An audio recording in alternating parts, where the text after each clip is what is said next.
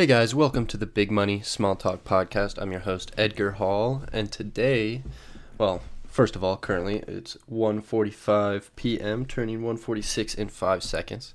And uh, I just finished work for the day, and I had some good time to think about the question for today's episode, which is what is altruism and is it good or bad?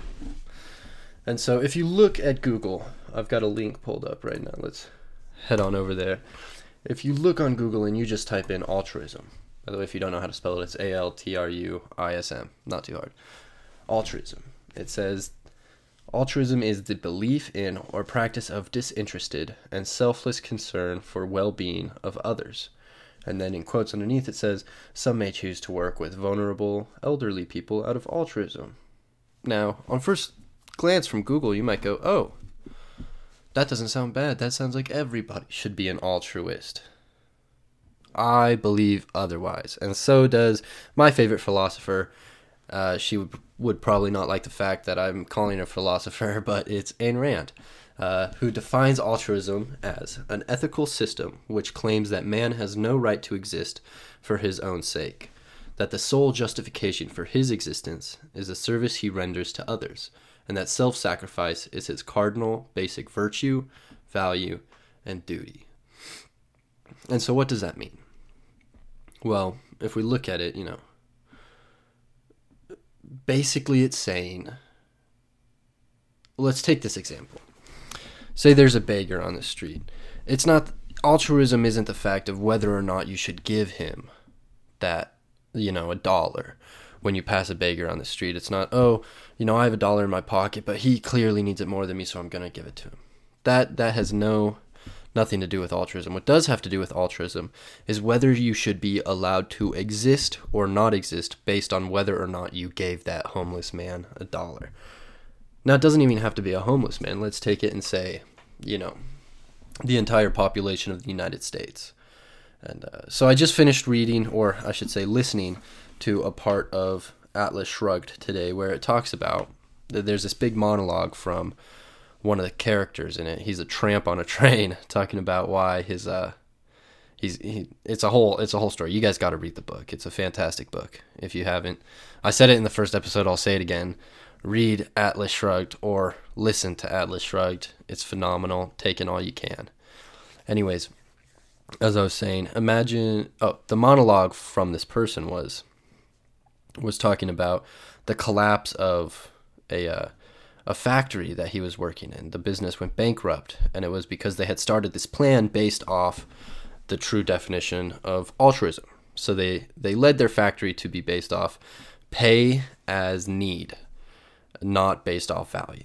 And so anytime a kid was born, you know, certain funds went into that, and uh, their top producers ended up having to work more because the people who need it can't work as much or can't provide as much value. And since everything is based off need rather than value, you know, your top producers are actually punished and your bottom producers are actually rewarded.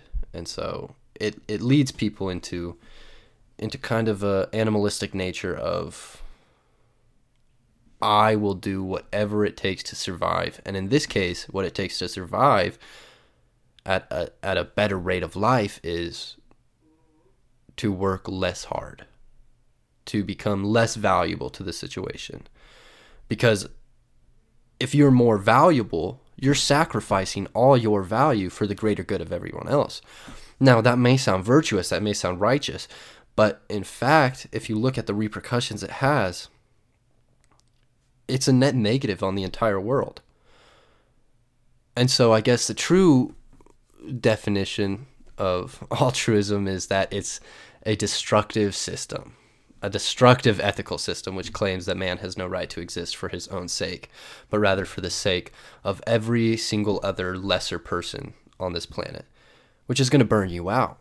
You know, one of the reasons people make billions of dollars or people make millions of dollars is because they have a drive to benefit their own desires. And so this is where I wanted to kind of shift things over and talk about what is the opposite of altruism. And I guess it would be selfishness. And so selfishness sounds like a terrible word when I just say it. If I say you're selfish, you know, it's an insult.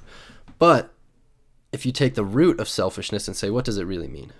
Well, if it's the opposite of altruism, it's an ethical system which claims that man has a right to exist for his own sake.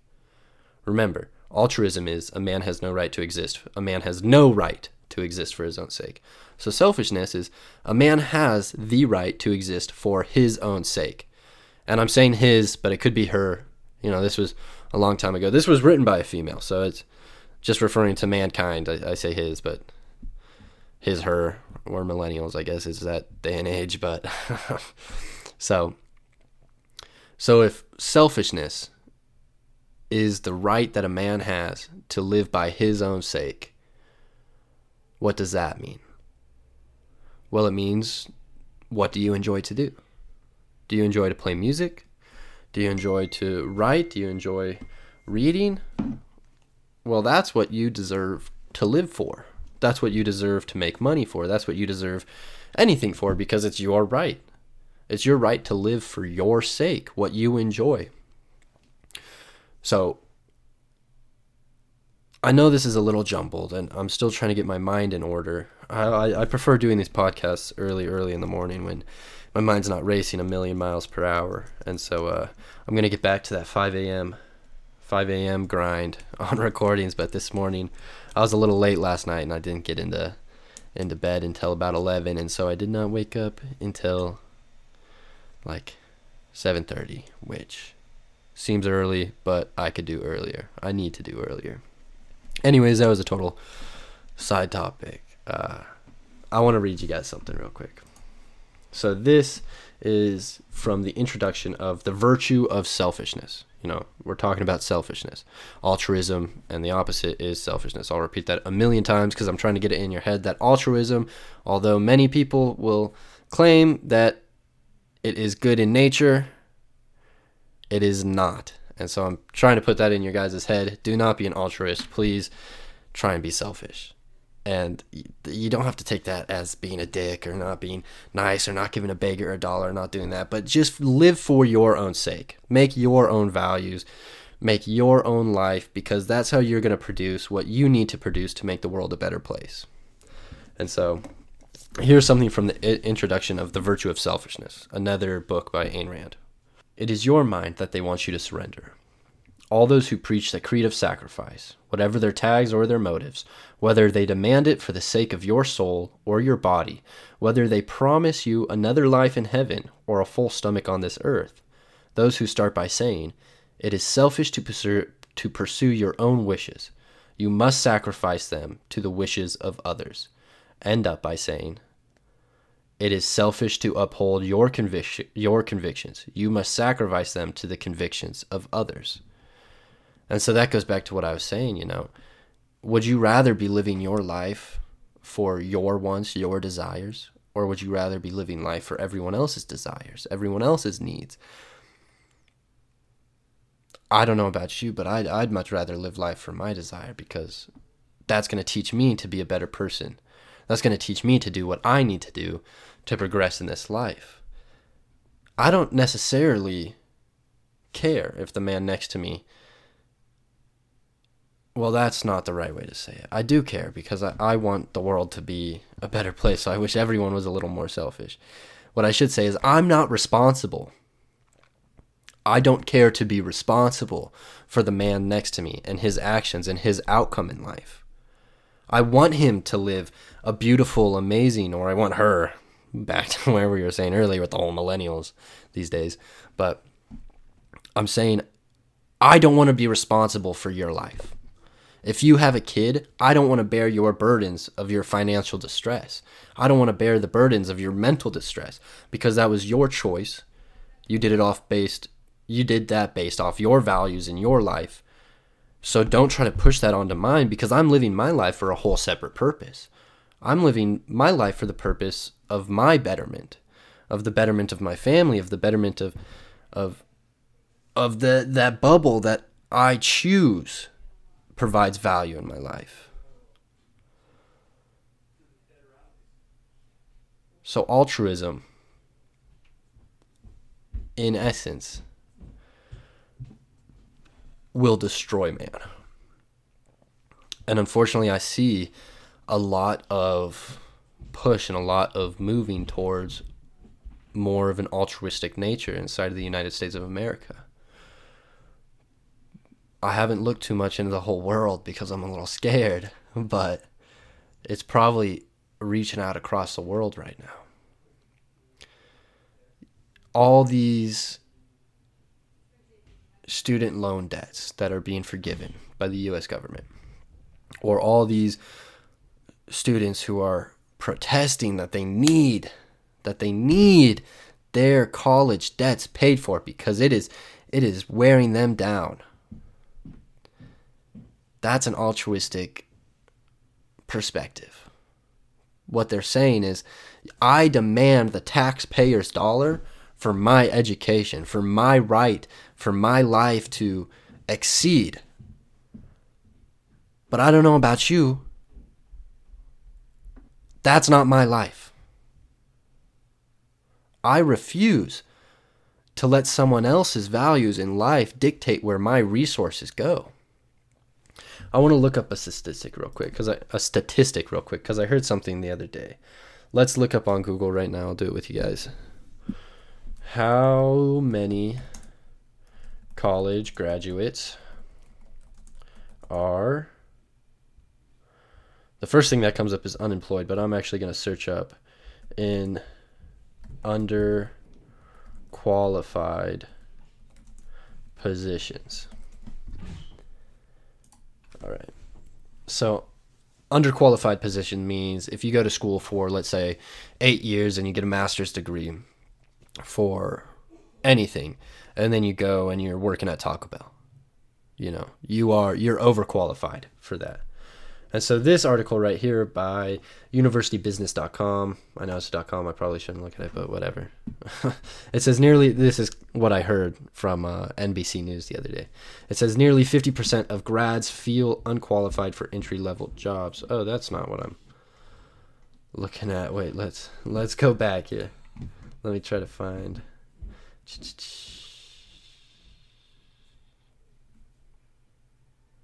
Dun, dun, dun. That's not what I'm looking for. Our let's go back to our unemployed. Da, da, da.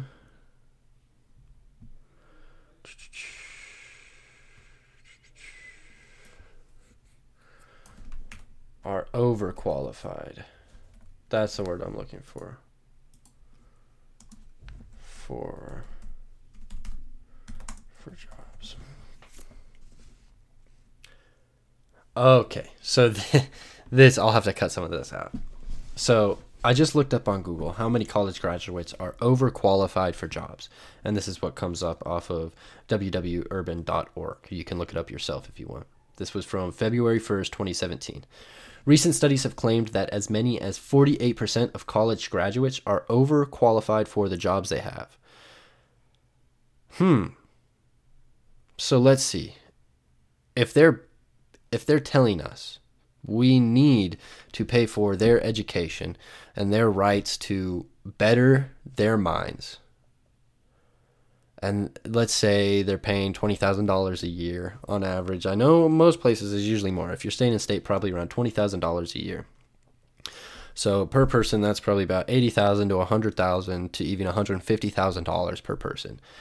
Now, forty-eight percent of those people are in are in jobs that they are overqualified for, meaning that what we deem their education level as value is not being used.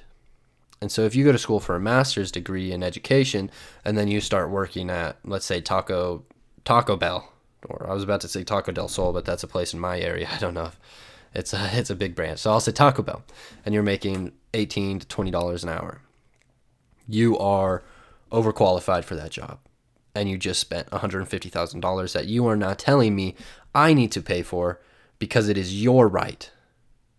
Pretty much what you're telling me is it is that I have to pay for your need to go to school even though you didn't need to go to school. That makes no sense. Things are all out of whack when that starts happening. And unfortunately, that's what's happening right now. And so, my tip for today is be a little more selfish with your resources and your values. If someone tells you that they need something, really ask yourself do they need it? Is that a real need? And does that need come before my own? Because if I give up my resources, who's going to take care of me? Is there another top performer that's going to take care of me? And do I feel comfortable taking resources from a someone who's doing better in life than I am because of decisions they made and giving it on to me? Because that's that's the loop that altruism creates is everyone on top has to start giving to the bottom. But who's going to start feeding those people on top when they start to plummet? Then everybody comes down to the bottom. You know, altruism is not a way to make everyone equal. I don't believe everyone is equal. Altruism was a way to demote everyone back into slavery. All right.